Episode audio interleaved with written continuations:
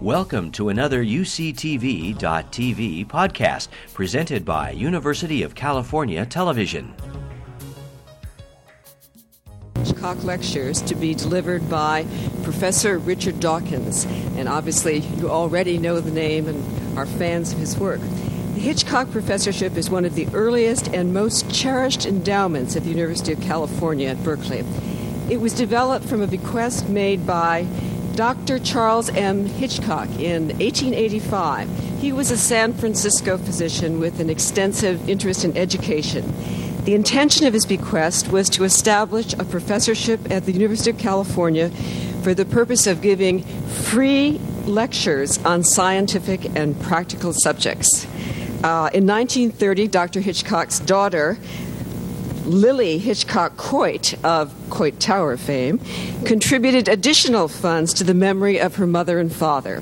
She was, during her lifetime, one of San Francisco's most colorful figures. An enthusiastic supporter of education and intellectuals, she regularly held a salon with the intellectual giants of her day, such as Robert Louis Stevenson and Professor Joseph LeConte of the University of California.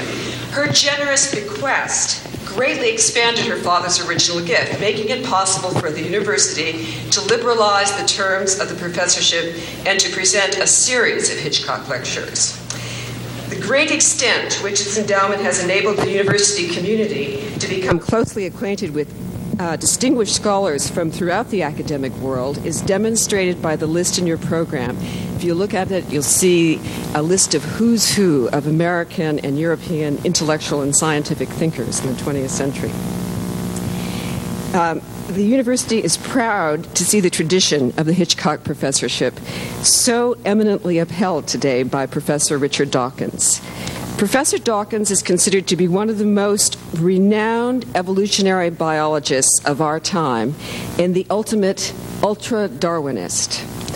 He completed his undergraduate and graduate work at Oxford under the instruction of Nobel Prize winning biologist Niko Tinbergen. After a two year stint as assistant professor of zoology at UC Berkeley, from 1967 to 1969, he returned to Oxford, where he became a Fellow of New College and is currently Professor of the Public Understanding of Science. I think that's very apt that this lecture series has been promoted for the public understanding of science, and Professor Dawkins is already holding that chair so well in England. A gifted writer, he is known for his popularization of Darwinian ideas as well as his original thinking on evolutionary theory. Dawkins has authored numerous books, including the bestseller The Selfish Gene, which, as I recall, was on the New York Times bestseller list here for quite a long time, as well as The Blind Watchmaker, winner of both the Royal Society of Literature Award and the Los Angeles Times Literary Prize. The televised version of his book won the Sci-Tech Prize for Best Science Program. In his most recent book, Delusion and Appetite for Wonder, Dawkins examines the connections among science, mysticism, and human nature and argues that, quote, science at its best should leave room for poetry, unquote. In his lecture today, entitled The Gene's Eye View of Creation, the Genetic Book of the Dead, Professor Dawkins will address many of the perplexing questions surrounding the recent developments in genetic research and the incredible implications of these advancements. Without further delay, I am pleased to present you Professor Richard Dawkins and to welcome him back to Berkeley.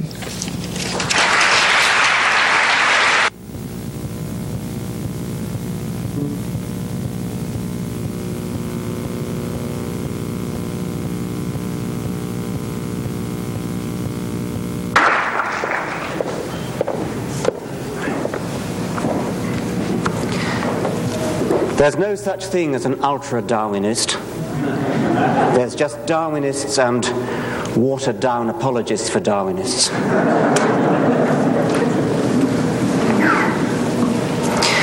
This is a place where I spent two happy years in the morning of my life, and now in what an Englishman might refer to as the tea time of life. It's an enormous pleasure to be back and a special honour to be invited to give the Hitchcock lectures. Thank you very much for that honour and for your hospitality. I have a sense that there is some ringing going on. Yes. Uh, um, could we sort that? Uh, is that better? No, it's come back on again. Maybe we just, just use one of the microphones and not the other.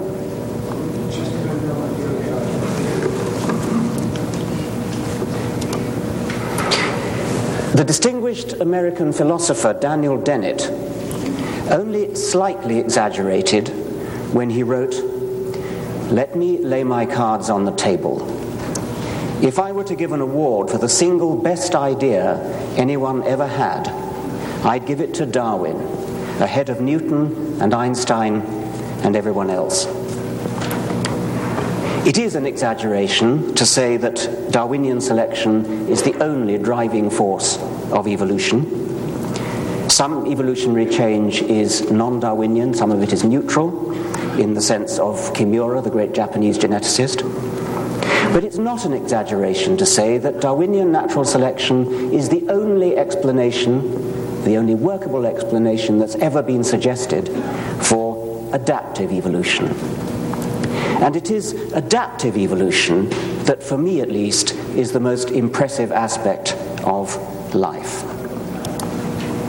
Surely, design is the single most impressive feature of life.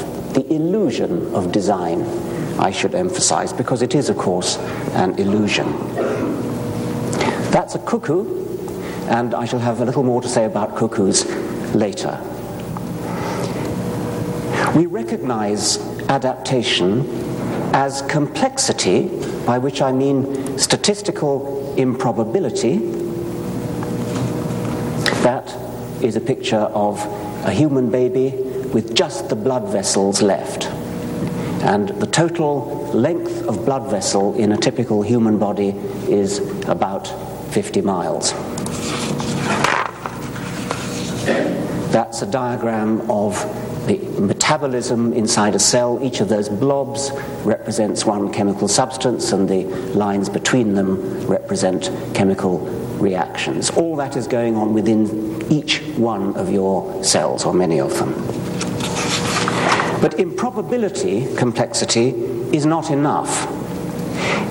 It must be what has been called specified complexity.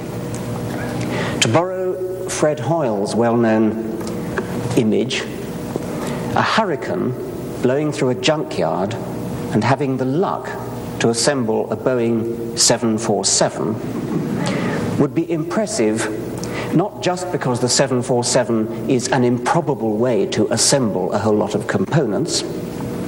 It's actually no more improbable than any particular heap of junk, because any particular heap of junk is as unique as any other particular heap of junk.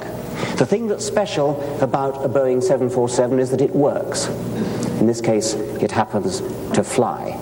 And that's what's special about living things too. They work. They fly.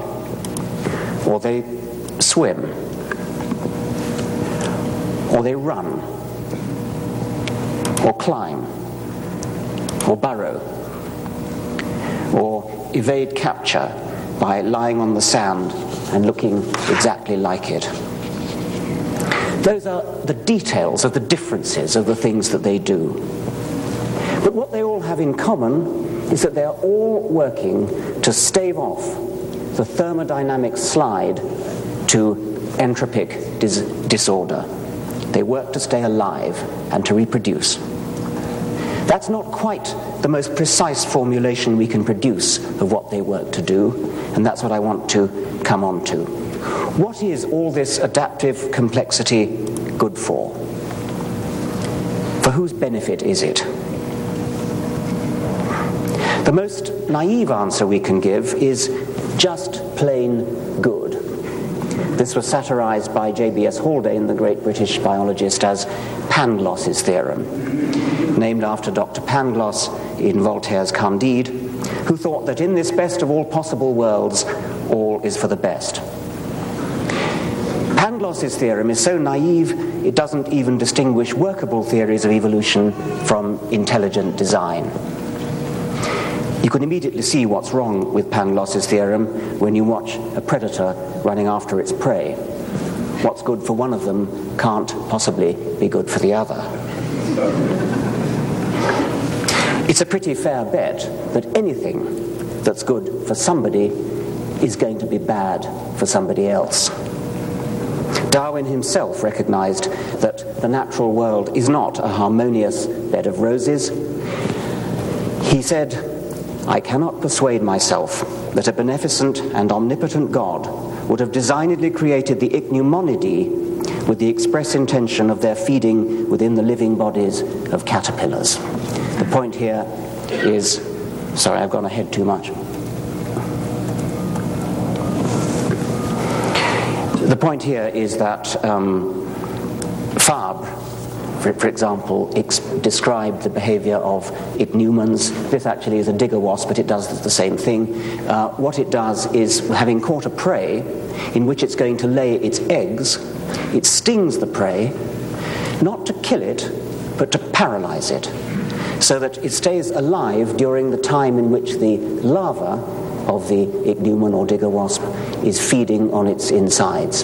And what Fabre observed is that the wasp carefully stings, sticks its sting in each one, each ventral ganglion in the ventral nerve cord of the caterpillar, thereby paralyzing it and not killing it.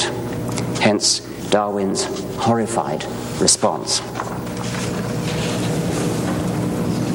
Here are some examples of Panglossian theories which you'll find in the literature of biology. I'm not going to go through them all.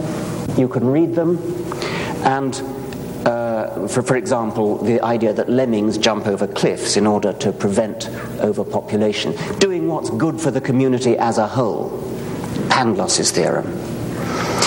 It may not be obvious what's wrong with all these theories at the moment, and one of my aims in this pair of lectures on the gene's eye view of creation will be to lead you to think in such a way that you immediately know what's wrong with all six of those Panglossian theorems and many others. In a way, uh, the Darwinian's task is to wean himself or herself off Panglossianism. And I'm going to go through a number of numbered stages numbered alternatives, improvements on Pangloss's theorem. For example, this is hardly an improvement, it's even worse, if anything, for the good of humans.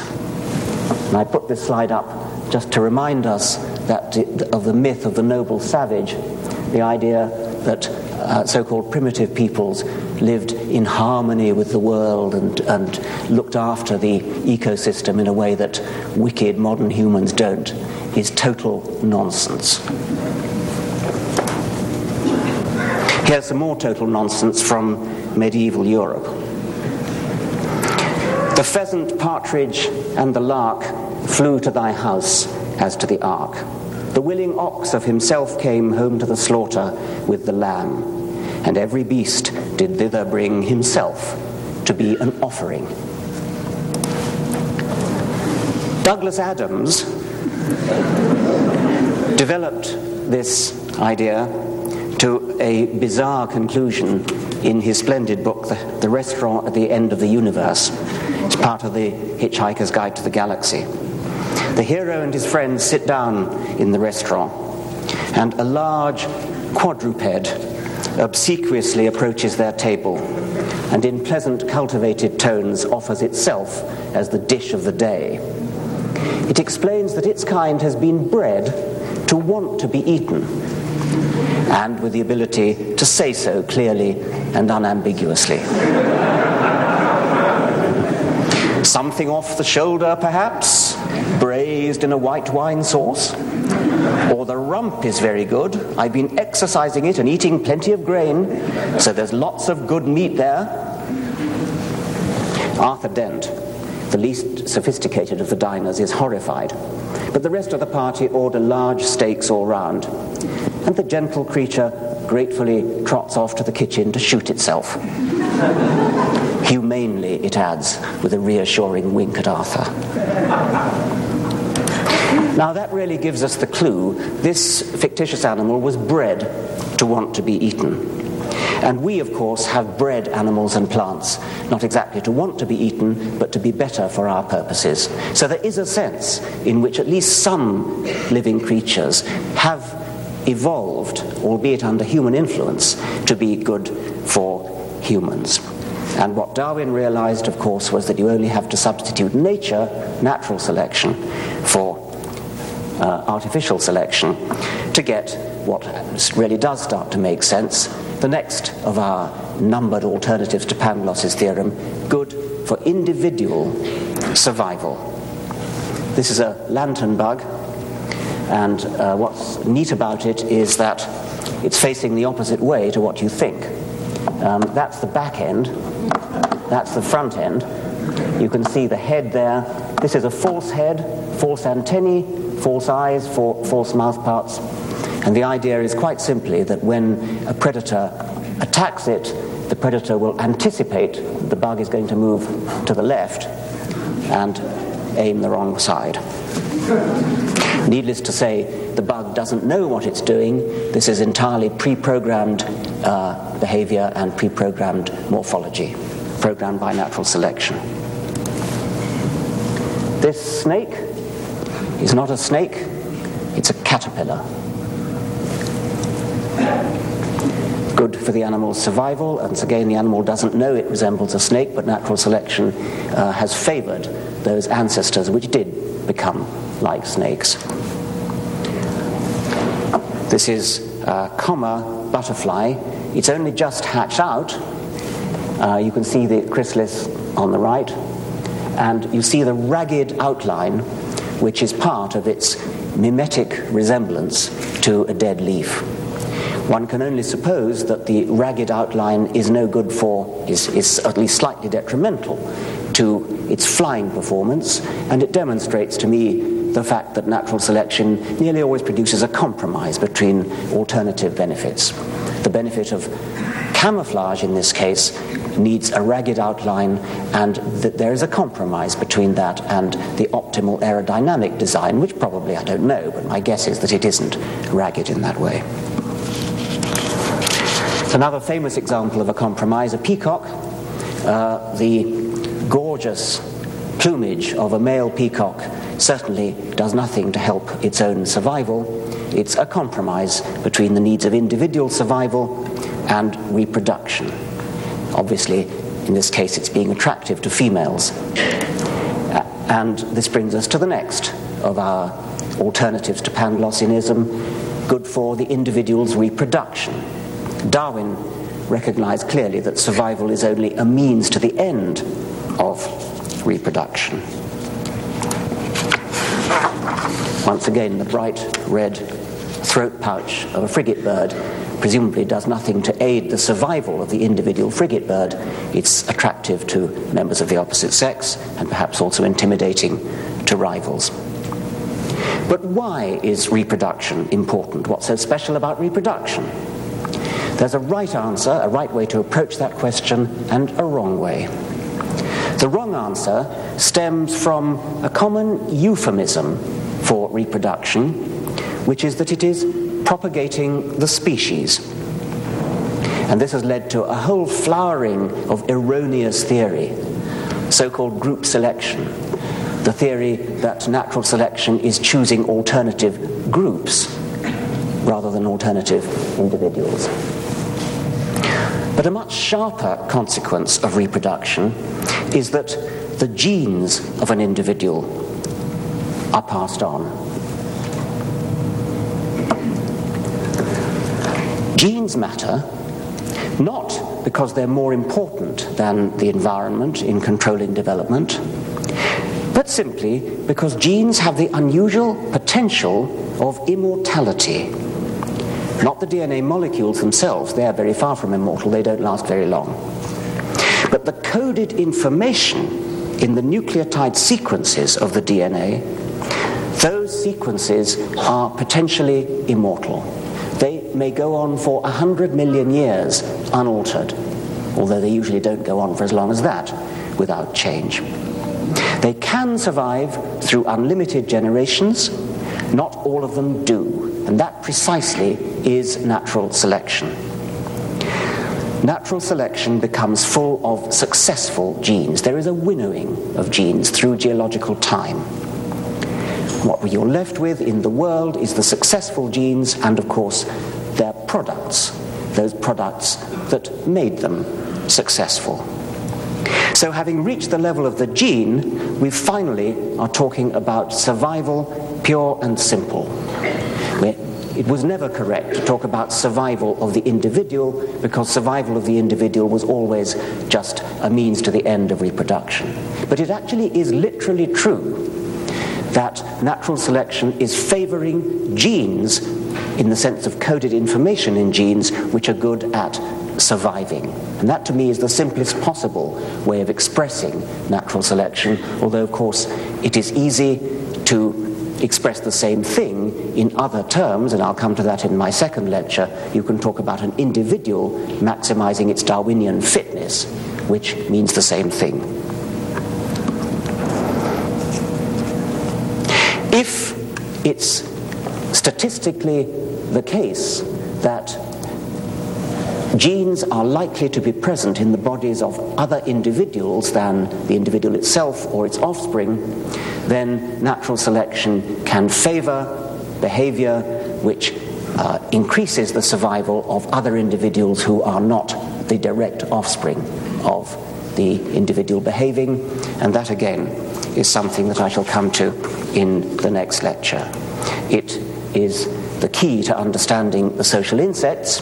This is a remarkable example from social insects. Those two are both sterile workers from the same species. Either of them could have become the other. The little tiny one on the top riding on the head of the giant one underneath is an example of what's achieved in social insects. We owe our understanding of the evolution of social insects largely to W.D. Hamilton, my beloved colleague who died a year ago almost exactly. The general title of my two lectures is The Gene's Eye View of Creation, and I've now said enough about this general theme to move on to the specific topic of this first lecture the genetic book of the dead. Many people find that they understand Darwinism better using a sort of backwards way of looking at things. You stand in the present and you look backwards through geological time.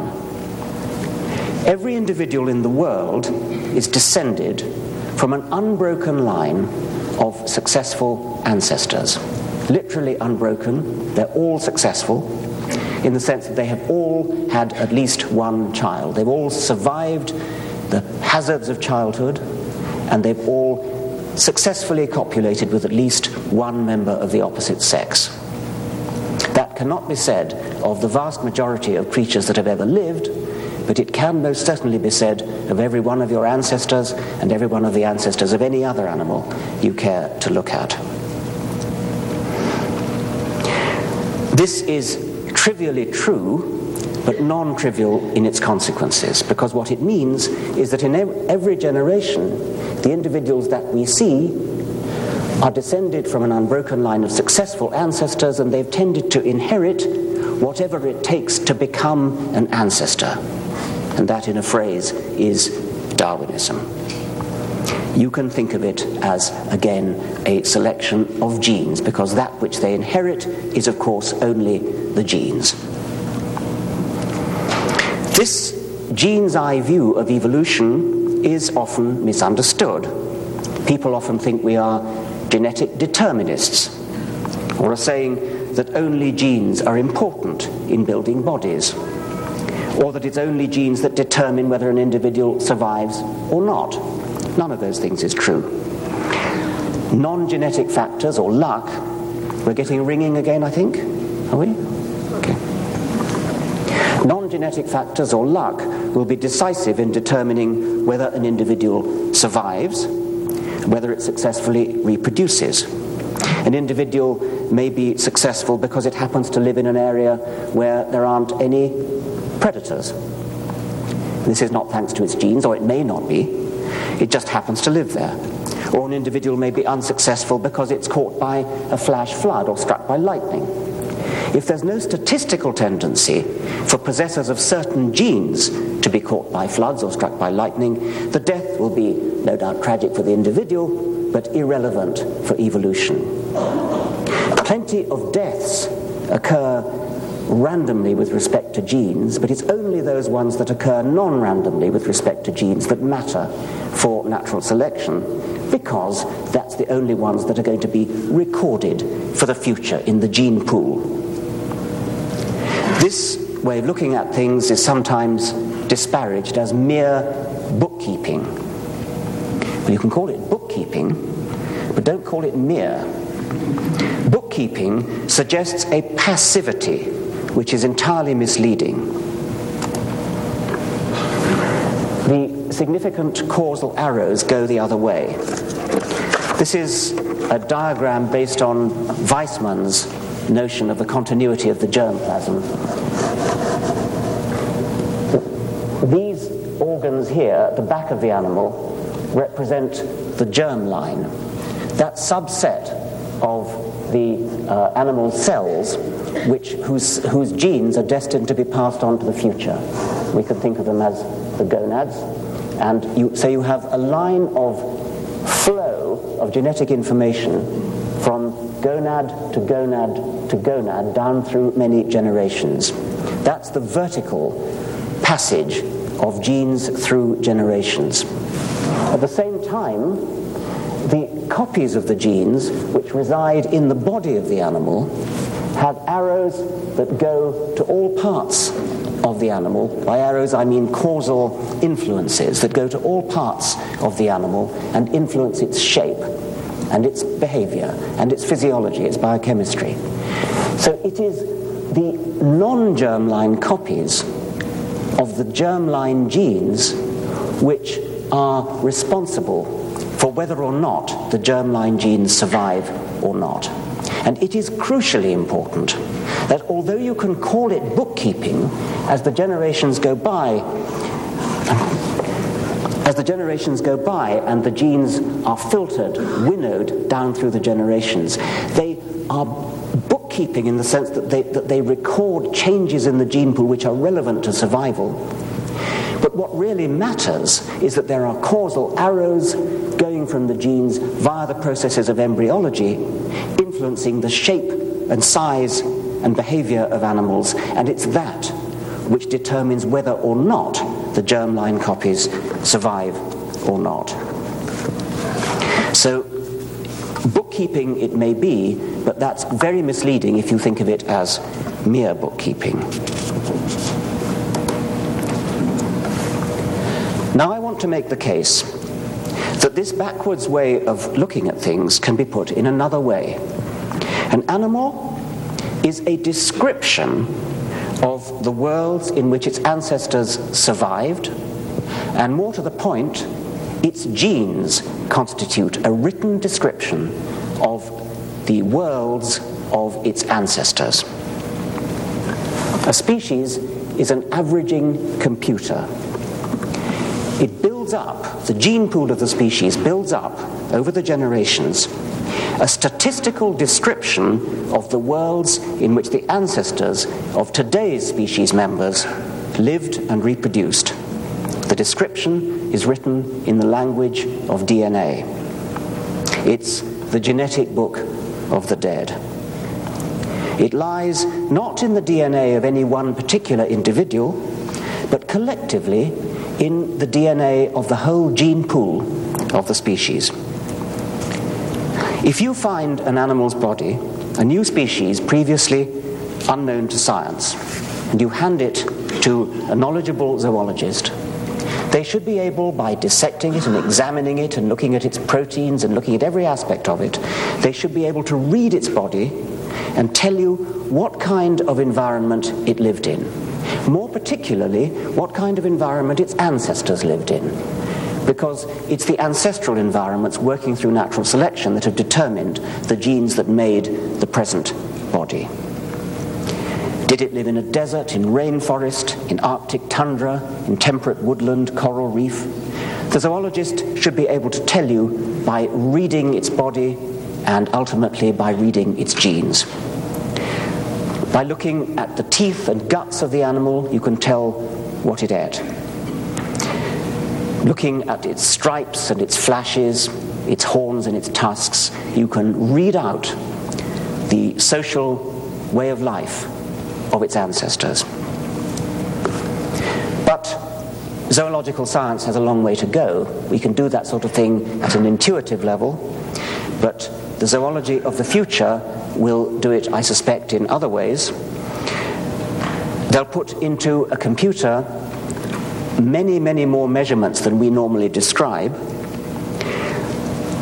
anatomical, physiological, biochemical measurements, and analyze them mathematically to try to see how they interact and use those interactions to predict, not to predict, to post-dict the environments that were responsible for the natural selection of that animal.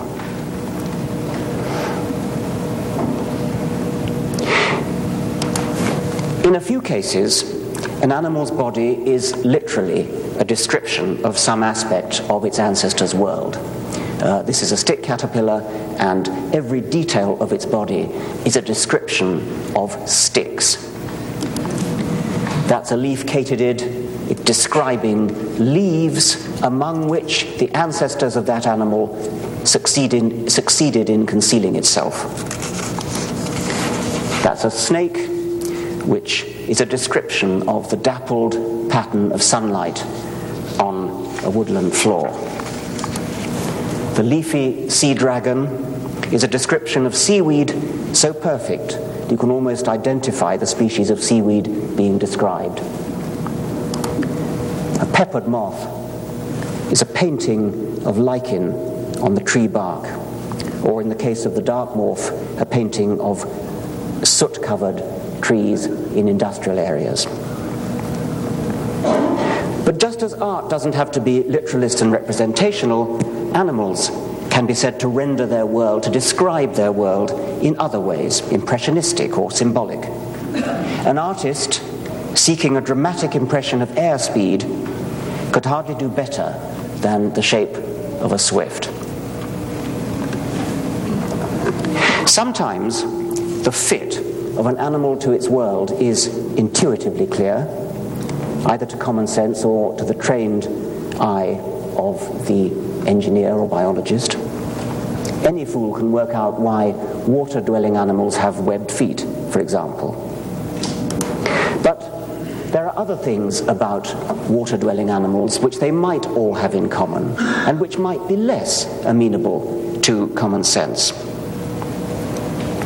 This is a picture of a number of water dwelling mammals, and it, for a start, illustrates the fact that quite a large number of different groups of mammals have independently returned to the water. And I say returned because, of course, the remote ancestors of, of all mammals lived in the sea.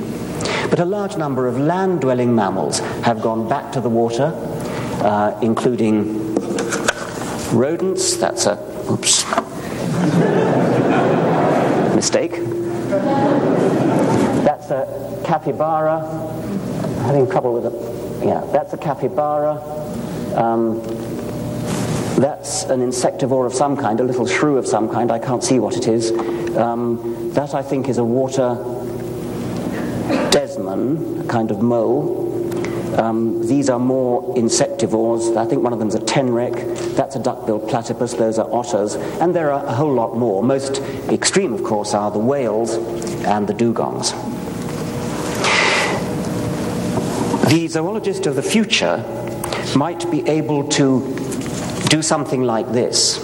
Take each one of these mammals that has returned to the water and pair it off, I don't mean literally, but I mean on a bit of paper, pair it off with the nearest relative you can find, a mammal that's not returned to the water. So we have a whole set of matched pairs, aquatic, terrestrial, aquatic, terrestrial, and so on. And we then measure lots and lots and lots of measurements of all these animals. Not things that are obviously going to reveal the aquatic adaptations, but things which you just don't know what they might reveal. Biochemical measurements, physiological measurements, anatomical measurements of, of reasonably obscure kinds, hundreds of them. Put them all into the computer, and then tell the computer this. This lot of animals have all got something in common from which they, by which they differ from this lot of animals. Now look at all the measurements I've given you on all these animals and find out what is the coefficient, what's the number by which you would have to multiply every measurement in order to maximize the discrimination, maximize the differentiation between the aquatic animals and the terrestrial ones. And then look at your table of coefficients to find out which are the features which tend to be characteristic of aquatic animals. Webbed feet is obviously one that would come out with a high coefficient. So would nostrils that you can close at will, as uh, used by seals.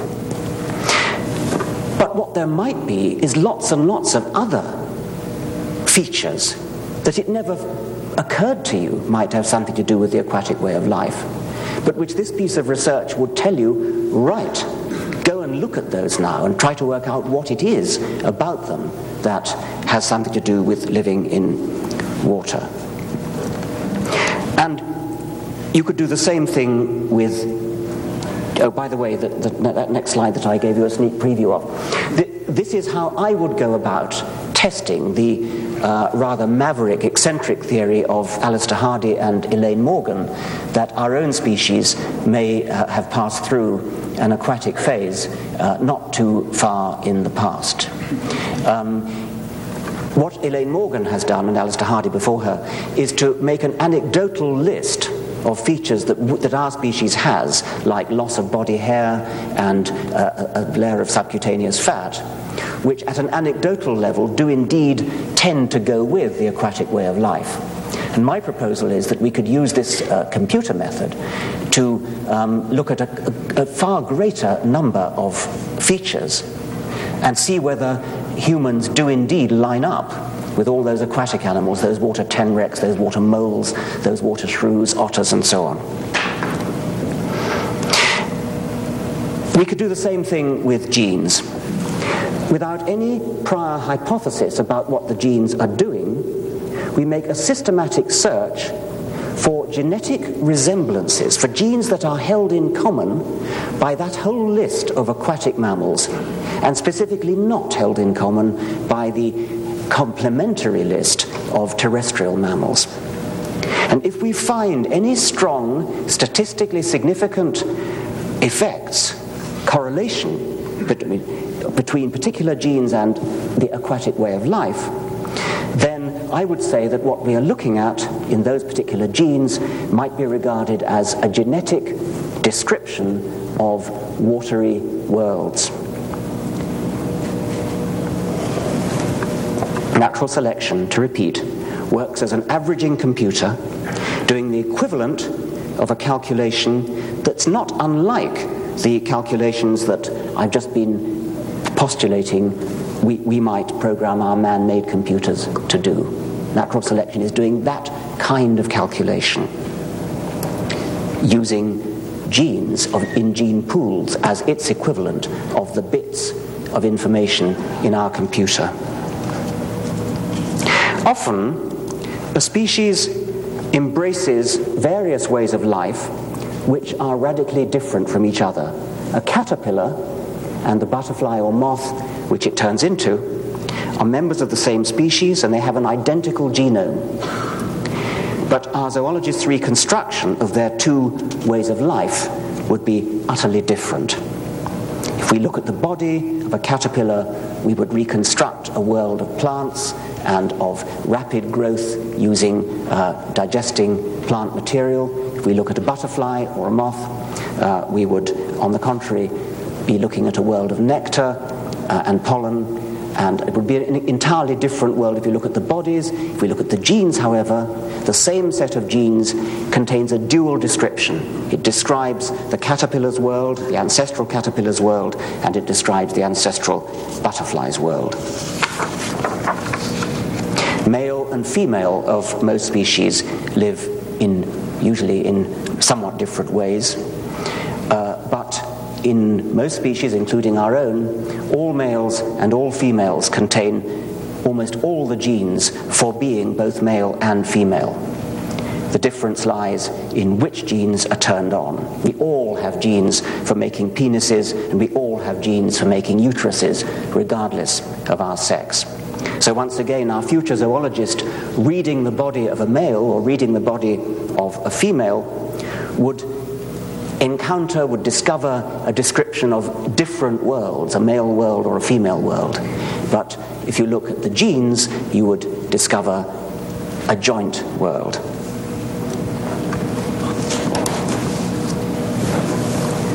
Parasitic cuckoos, I said I'd return to cuckoos, they're an oddity and a fascinating one from the point of view of the genetic book of the dead.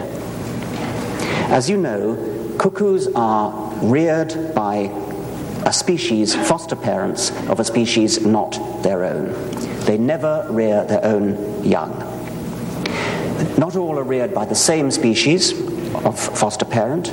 In Britain, some cuckoos are reared by meadow pipits, some by reed warblers, fewer by robins, and a rather large number by dunnocks, that's the same as hedge sparrows, and a minority by various other species.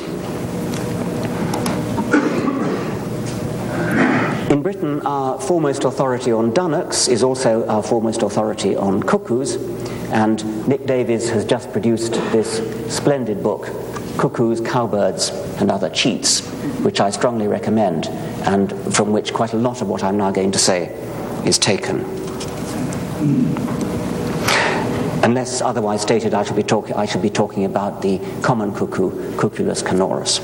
But uh, Nick Davies' book discusses all brood parasites, including American cowbirds, uh, African indicators, honey guides, and, and um, various Australian birds, and so on.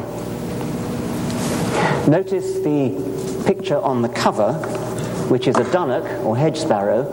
That's an adult hedge sparrow feeding a juvenile cuckoo. Uh, presents a fairly ludicrous picture, um, and that is the feat of manipulation that the cuckoo manages to achieve. There's another one. Uh, the quotation is from Chaucer, The Parliament of Fowls. Um, that's a reed warbler the bird on the left is an adult reed warbler uh, feeding a, a uh, just fledged cuckoo. The life story begins, the baby cuckoo hatches out, usually slightly before the eggs of the host parent, and uh, the first thing the baby cuckoo does is to go through this remarkable piece of behavior where it instinctively moves around until it feels an egg in the small of the back and it then shuffles its way up the side of the nest and throws the egg out.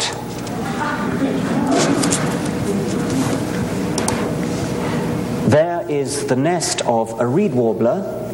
The two smaller eggs are reed warbler eggs the slightly larger egg is a cuckoo egg.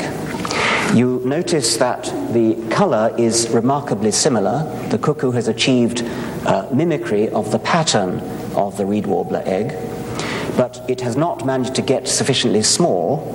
Cuckoo eggs are smaller than they would like to be, so to speak, for a bird of their size, but they're still larger than the host in most cases, because in most cases the host species is a lot smaller than the cuckoo. So, once again, we have an example of evolutionary compromise between two needs. Uh, presumably, for physiological requirements, the cuckoo would like a bigger egg, but in order to um, fool the foster parents, it goes for a smaller egg. And as you would expect from that, it is the case that reed warblers are um, capable of discriminating cuckoo eggs under some circumstances and will uh, throw them out uh, or, or, else desert if they detect them. But a sufficient number of times they don't, which is why we have um, cuckoos that parasitize reed warbler nests. Having looked at that rather good egg mimicry, now look at this here. This is a uh, set of pairs of cuckoos and the uh, cuckoo eggs and the host that they parasitize. You see the names at, uh, at the left robin on the top, pied wagtail, dunnock, reed warbler, meadow pipit, and great reed warbler. Um, the, in each case, the egg on the left is the host species, and the egg on the right is the cuckoo. Um, the size difference is pretty marginal in many cases. Um, what I want you to notice is that uh, first, the egg mimicry is good in some cases, but very poor in others. In the case of the dunnock here, the, the dunnock's own egg is a rather nice plain blue. It doesn't show too well uh, in, in, this projection, but it, it is a very uh, plain sort of duck egg blue, slightly darker than duck egg. And um, the cuckoo eggs that have been found in dunnock nests are nothing like dunnock eggs. On the other hand, uh, meadow pipits, both very dark, great reed warbler speckled in a similar way that you've seen already. Robin is not is intermediate. It's not very good, but it's not brilliant. Pied wagtail is pretty good. Now, this picture throws up two puzzles. First, why is mimicry so good in the case of some host species, but so poor in the case of others? And secondly, how can one species of cuckoo mimic so many different species of host anyway? How does the same gene pool of cuckoos manage to produce dark, almost black eggs for the mimicking me- meadow pipits and light speckled eggs for mimicking uh, pied wagtails, say. Let's take the second puzzle first. These cuckoos are all one species. If they weren't, it would be trivial, it would be easy. But they're all one species. That means that there's gene flow among all the cuckoos that are mimicking all these different hosts. But there's a complication, and it's a fascinating one. Female cuckoos learn which species they were, which host species they themselves were born in the nest of. So there are meadow pipit cuckoos, and there are robin cuckoos, and there are reed warbler cuckoos, in the female line only. Every female learns which kind of host nest to go and lay her eggs in when she grows up. And so you could think of it as a kind of cultural tradition passing down the maternal line, inheriting by cultural means, by traditional means, the preferred host species. Males also obviously have to be born in one host nest or another, but males do not discriminate when they mate. They will mate with any female cuckoo, regardless of which um, host nest they came from. So you could say that the females form a kind of separate, separate species. There are meadow pipit females and robin females, which as far as females alone are concerned, you could think of as a separate species. And they're not called species, they're called a gens, plural gentes. So there is a robin gens of cuckoo and a meadow pipit gens of cuckoo.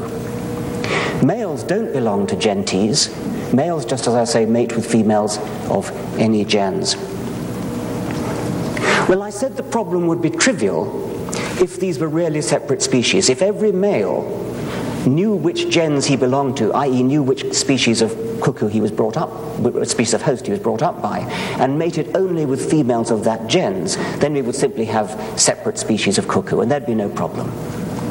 But the males, as I say, mate with the wrong, mate with any old gens, and so there is gene flow by males only. Males carry genes from one gens to another, you could say. Now, how are we going to solve this riddle?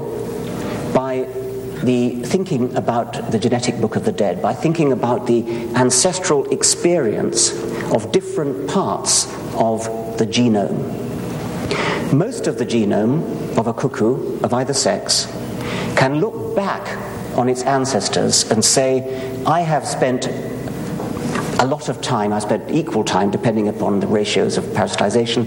I spent time in my ancestral past in robin nests, in meadow pipit nests, in pied wagtail nests, in dunnock nests. But any part of the genome which happens to pass down the female line only, if there were such a part of the genome, that part of the genome could look back on its ancestors and say, I have only ever been in robin nests, or I've only ever been in meadow pipit nests. And so that part of the genome, if called upon to write its genetic book to write its description of the past would write, or would be, at least could write, an, an accurate description of robin eggs or of reed warbler eggs. So the riddle would be solved if there was some part of the female genome which passes only down the female line, and if that part of the genome is the one that carries the description of egg color and pattern. Well, there is there are at least two parts of the genome that have that property. Um, the, there are mitochondria, uh, which, and that's a diagram of a typical animal cell, and mitochondria are these bodies here. They are they work for um, in the cell to do the um, uh, respiratory metabolism. They're a vitally important part of the uh, metabolism of the animal. But what's interesting from our point of view is that they have their own genes. Uh, they are, in fact, originally bacteria. They, they started out as bacteria, and they reproduce as li- little colonies of bacteria like creatures inside cells. They have their own genes, and they pass down the female line. And so, if the genes controlling egg color were carried in the mitochondrial genome, our problem would be solved. The other thing is that in birds, the Y chromosome, it's actually called the W chromosome in birds, but I'm going to call it the Y chromosome. The Y chromosome is the one that passes down the female line. You know that in mammals, males are XY and females are XX. In birds, it's the other way around. Females are XY and birds are XX. Put yourself in the position of a gene sitting on a Y chromosome in a mammal, and you could say, all these other genes on other chromosomes have had, exper- had equal experience of male and female bodies in their ancestral past, but I, sitting on a Y chromosome, have only ever experienced male bodies. In birds, it's different. If you're a gene sitting on a Y chromosome, you can say all these other genes have experienced both male and female ancestors, but I, on the Y chromosome, have only ever experienced female bodies. So the Y chromosome passes down the female, female, female line. The Y chromosome can say to itself, I have only ever sat in reed warbler nests, or I have only ever sat in meadow pipit nests.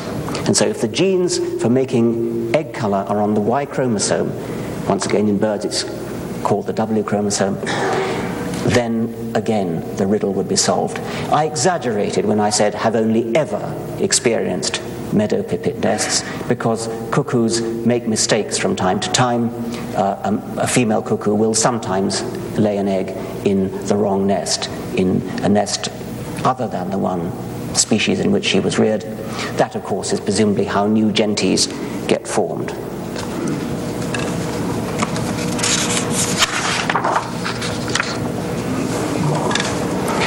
The second puzzle why is egg mimicry so poor in some gentes and so good in others?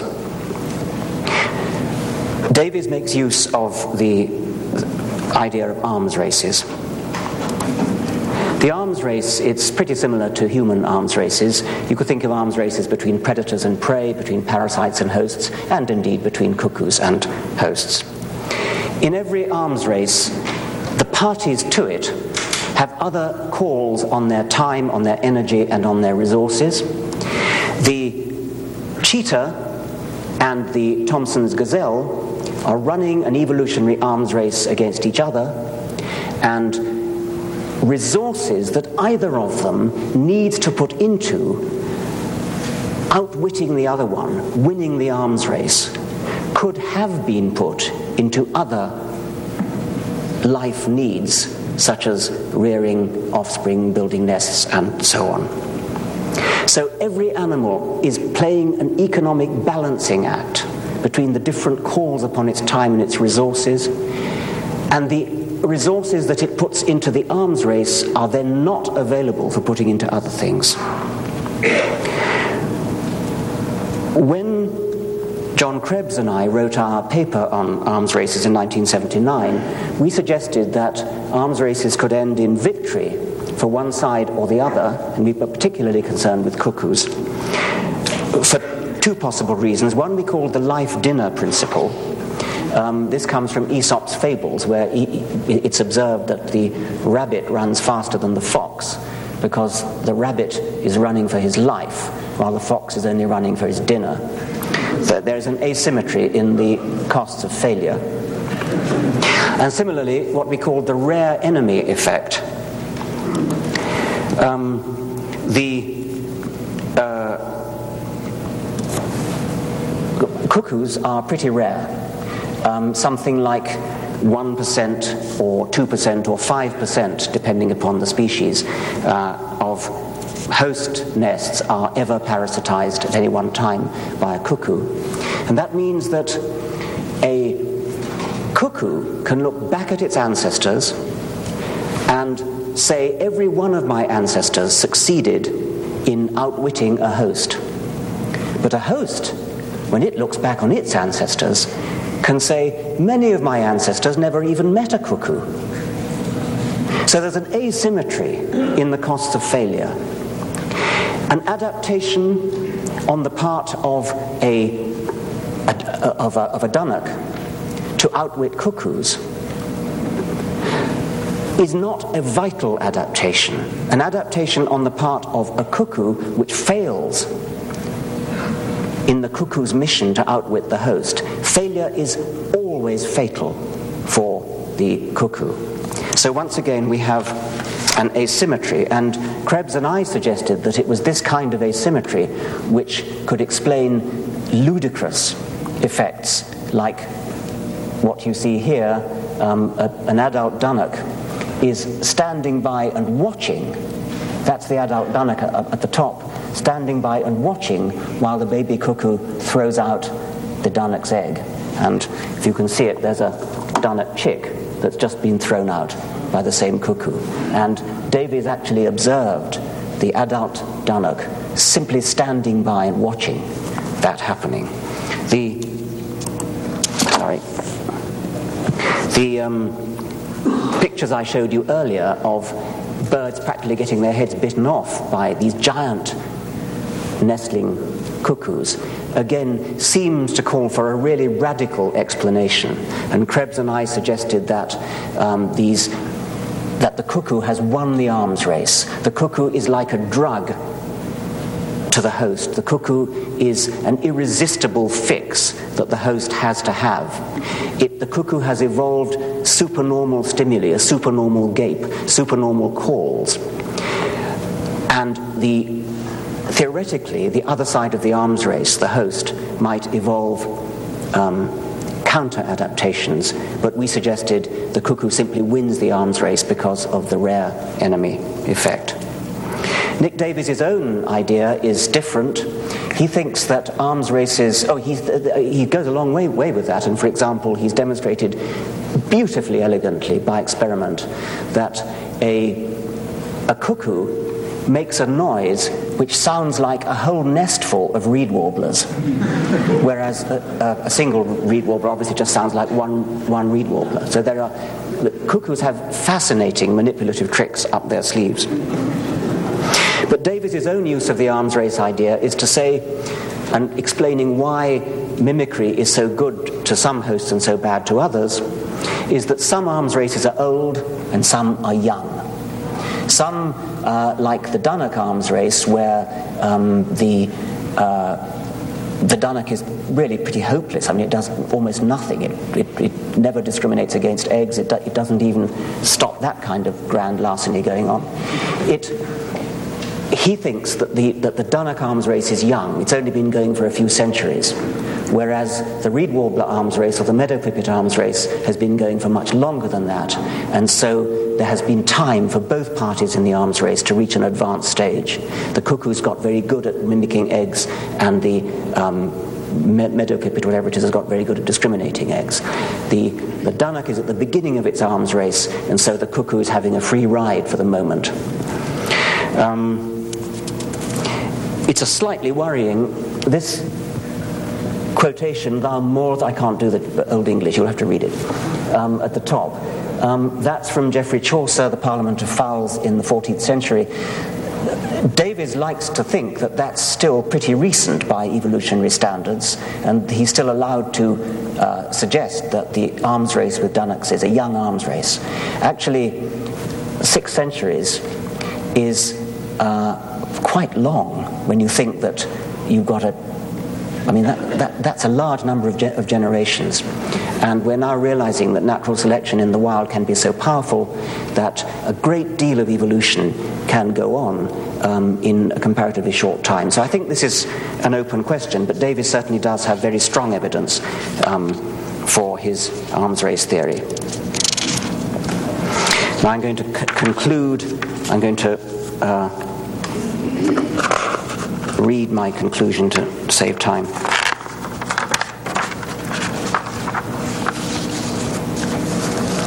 The DNA of all mammals must describe aspects of very ancient environments as well as more recent ones. The DNA of a camel was once in the sea, but it hasn't been there for a good 300 million years. It has spent most of recent geological history in deserts, programming bodies to withstand dust and conserve water. Like sand bluffs carved into fantastic shapes by the desert winds. Like rocks shaped by ocean waves, camel DNA has been sculpted by survival in ancient deserts and even more ancient seas to yield modern camels. DNA speaks, if only we could read the language, of the changing worlds of camel ancestors. If only we could read the language, the DNA of tuna and starfish would have sea written into the text. The DNA of moles and earthworms would spell underground. Of course, all the DNA would spell many other things as well. Shark and cheetah DNA would spell hunt, as well as separate messages about sea and land whale and dugong DNA presumably describe very ancient seas, fairly ancient lands, and more recent seas, complicated palimpsests. Features of the environment that occur frequently or importantly are heavily emphasized or weighted in the genetic description, compared with rare or trivial features. Environments that lie in the remote past have a different weighting from recent ones presumably a lower weighting, though not in any obvious way. Environments that lasted a long time in the species' history will cast a longer shadow in the genetic description than environmental events that, however drastic they may have seemed at the time, were geological flashes in the pan. It's only in a very indirect sense that the genes spell out descriptions of ancestral environments. What they directly describe after being translated into the parallel language of protein molecules, is instructions for individual embryonic development. It is the gene pool of the species as a whole which becomes carved to fit the environments that its ancestors have encountered. Which is why I said that the species is a statistical averaging device. It is in this indirect sense that our DNA is a coded description of the world in which our ancestors survived. And isn't it an arresting thought? We are digital archives of the African Pliocene, even of Devonian seas, walking repositories of wisdom out of the old days. You could spend a lifetime reading in this ancient library and die unsated by the wonder of it. Thank you very much.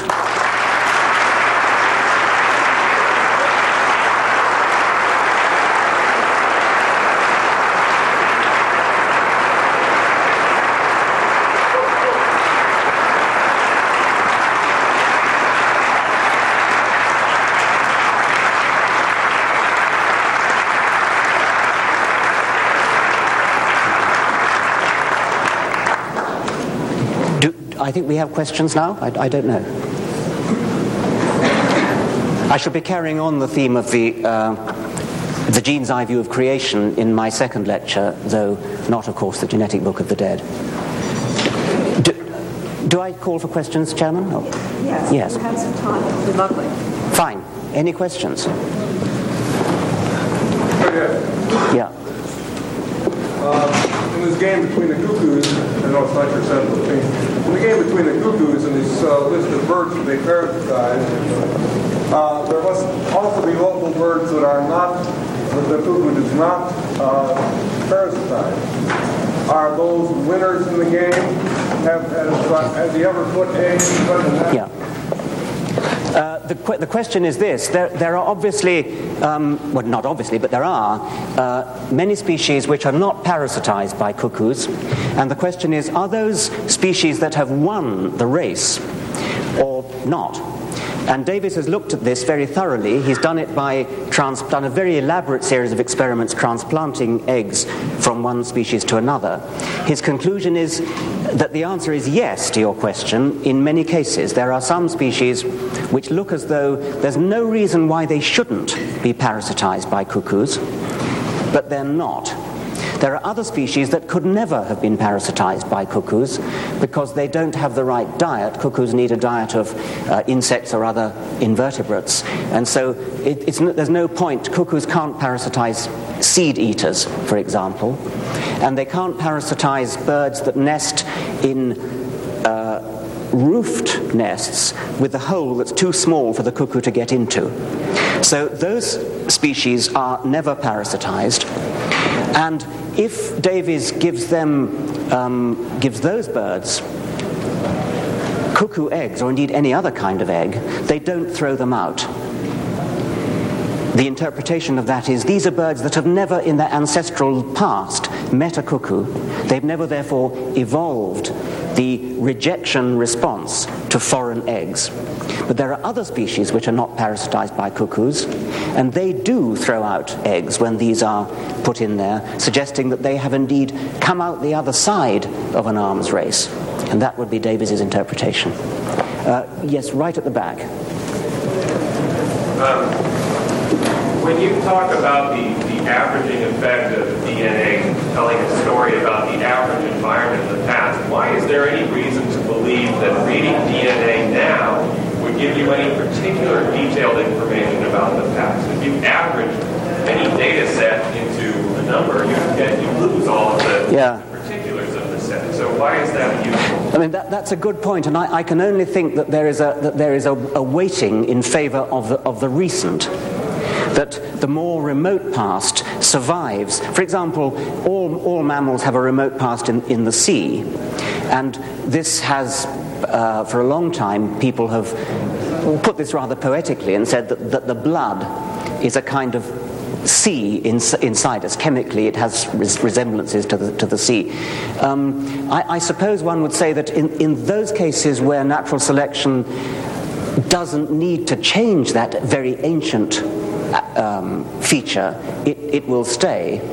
But where it does need to change, uh, there will be a weighting in favor of the recent. So when you look at something like whales, which are overwhelmingly, the overwhelming impression is, is of the sea, is of living in, in the sea.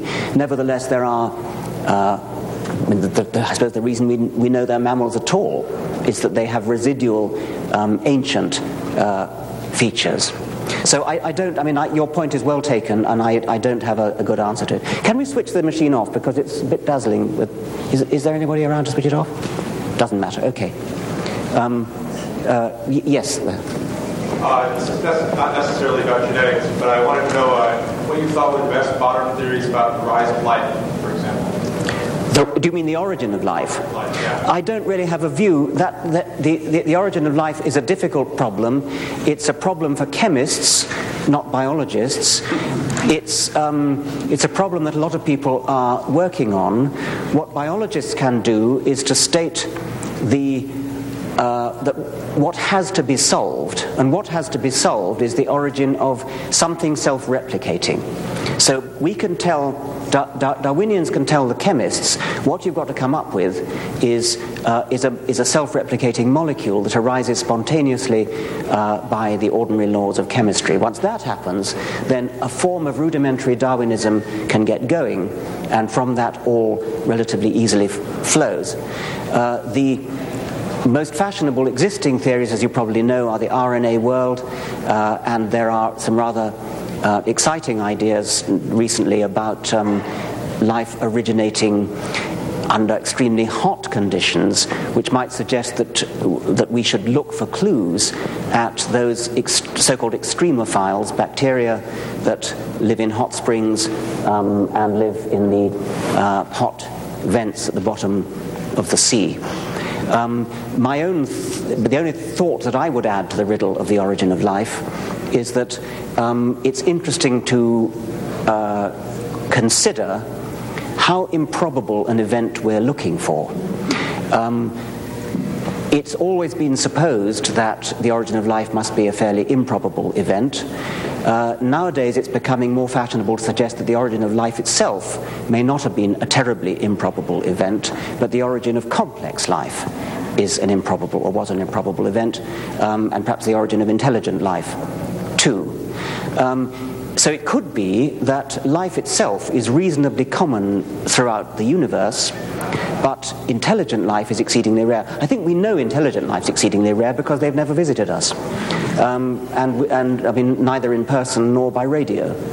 So um, if, the, if the slide from the origin of life to, the, to intelligent life were a very easy one, then I think the fact that we've never been visited would suggest, since there are so many stars, so many planets where life could have arisen, would suggest that we should be positively worried if some chemist came up with an easy solution to uh, the origin of life. Because if they come up with an easy solution, then we're, then we're left with a worry about why we haven't been, been visited.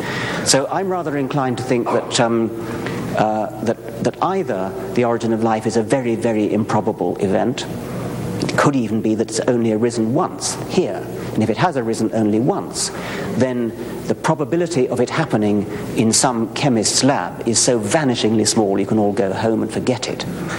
Um, but we don't know that, and I think it more probable that life is rather common, but that intelligent life is probably rather rare. Uh, yes, right at the back. Yes, sir. Do you have any thoughts on uh, the lack of public education, awareness of science in America? The last statistic I read, something like 40% of Americans still believe in the literal Bible. And the general sense of a Darwinian worldview at the turn of the millennium as the kind of global world faces these pressing kind of ecological questions. Yes, I mean, I, I don't live in this country, and I think it would be presumptuous of me to pronounce on um, educational. um, research that's been done, um, not, not specifically on, on, on, on the Darwinian question, but on uh, knowledge of science generally, both in Britain and America, suggests that there's not much difference between the two countries. In both countries, an extraordinarily high percentage of people, for example, think that humans coexisted with dinosaurs. I mean, 30 or 40 percent. Um, an extraordinarily large number of people uh, are, don't, don't know that the Earth orbits the, the Sun. In some vague sense, they think the Sun orbits the Earth. Um, so um, the lamentable state of evolutionary education in this country, and I, I don't apologize for using that word, um, is in, in a way all of a piece with other ignorance of science.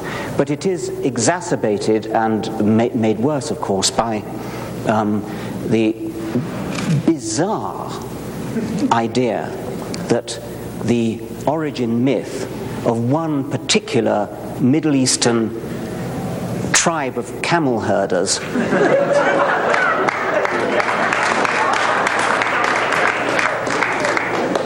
precedence over any of the other hundreds of origin myths that exist all, all over the world.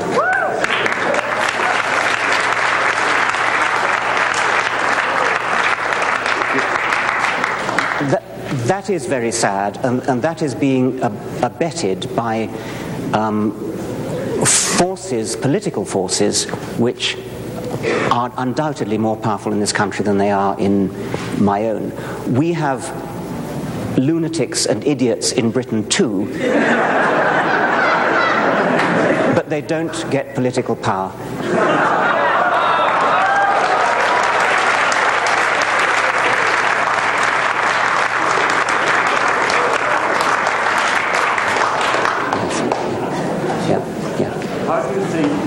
something like brood parasitism could uh, evolve in the first place? What would select for that kind of Right. Um, how could brood parasitism evolve in the first place? Brood parasitism is common within species. A large number of ducks, for example, do what's called egg dumping, where a female although she has a perfectly good nest of her own and is laying eggs in, in that nest, she will dump the odd egg in somebody else's nest. And that's common, and that happens uh, in a large number of different species, and it may be more common than we ever realized. So it might have started like that, and then you might have got individuals who specialized in egg dumping uh, rather than more or less accidentally doing it. Re- remember that, that animal behavior is, I mean, one, one uses sort of pseudo teleological language, and one talks as if animals are doing things de- deliberately, and even genes doing things deliberately.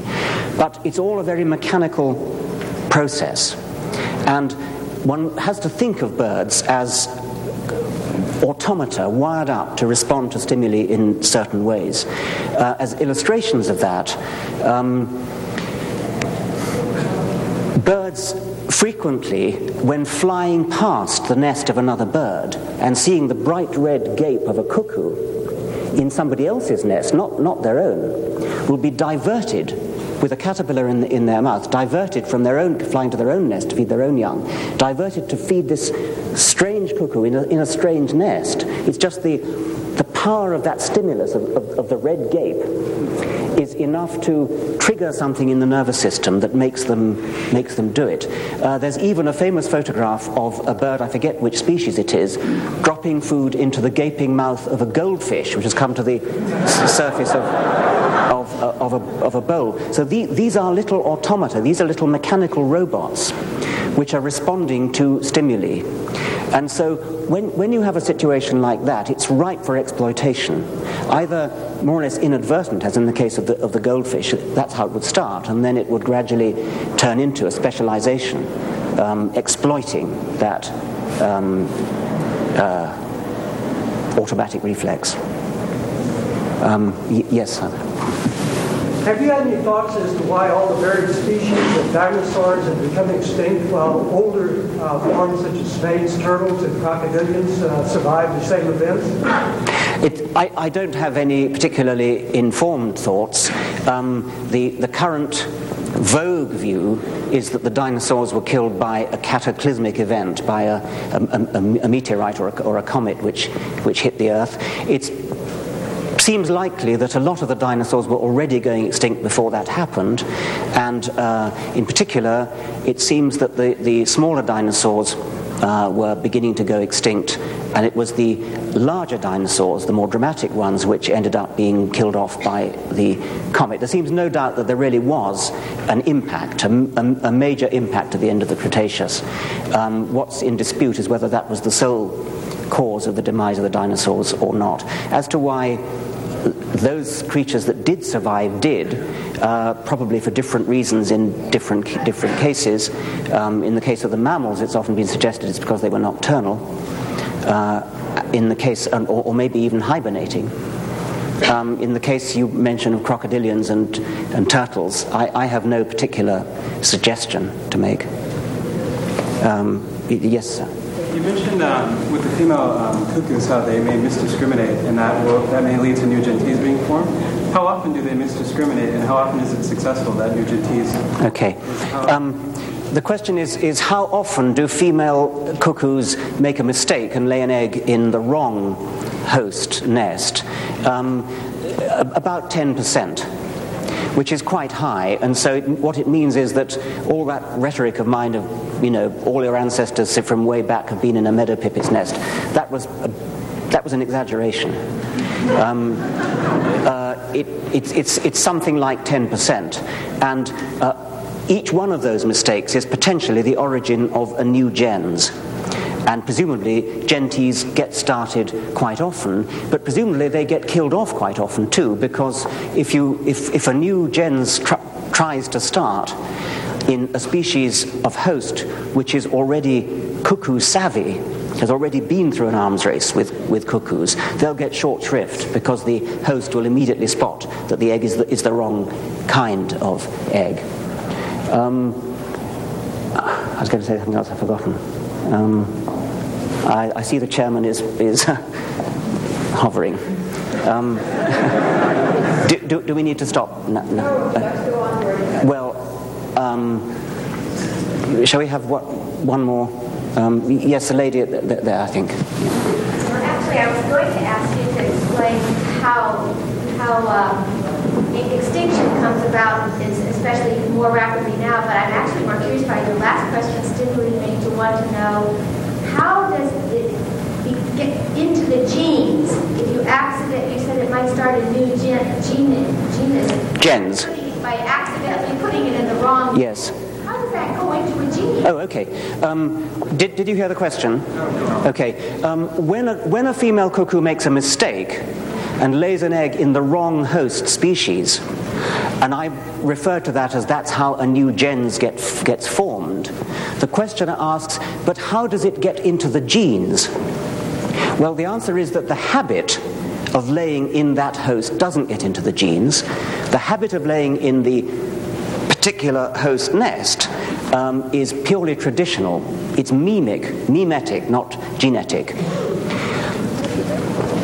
But over successive generations, as the daughter and granddaughter and great granddaughters of that mistaken cuckoo, assuming that some of her daughters survive, her daughters will immediately be imprinted upon the wrong species because the, the rule of thumb that's in their head is notice what species of nest you grew, you grew up in and go back to a nest like that when, it's, when it comes to laying your own egg. So they will automatically persist. In that sense, that the new gens instantly comes into being the moment a female cuckoo makes a mistake.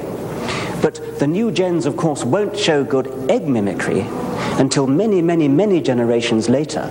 I mean, more than 700 years later, if Davies is to be believed, and the and Chaucer are to be believed. Um, so, but if eventually the idea is that natural selection comes along afterwards and working on the genes for making egg patterns uh, produces eggs that uh, resemble the new host.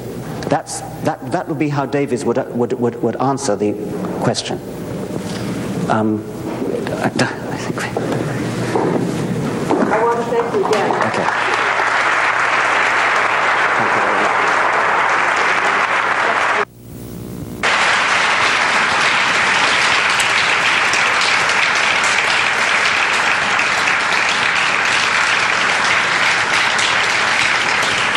For a wonderful lecture, a great treat. And remember, next week, same time, same place, uh, the second of the lectures will, will be presented. Thank you all for coming.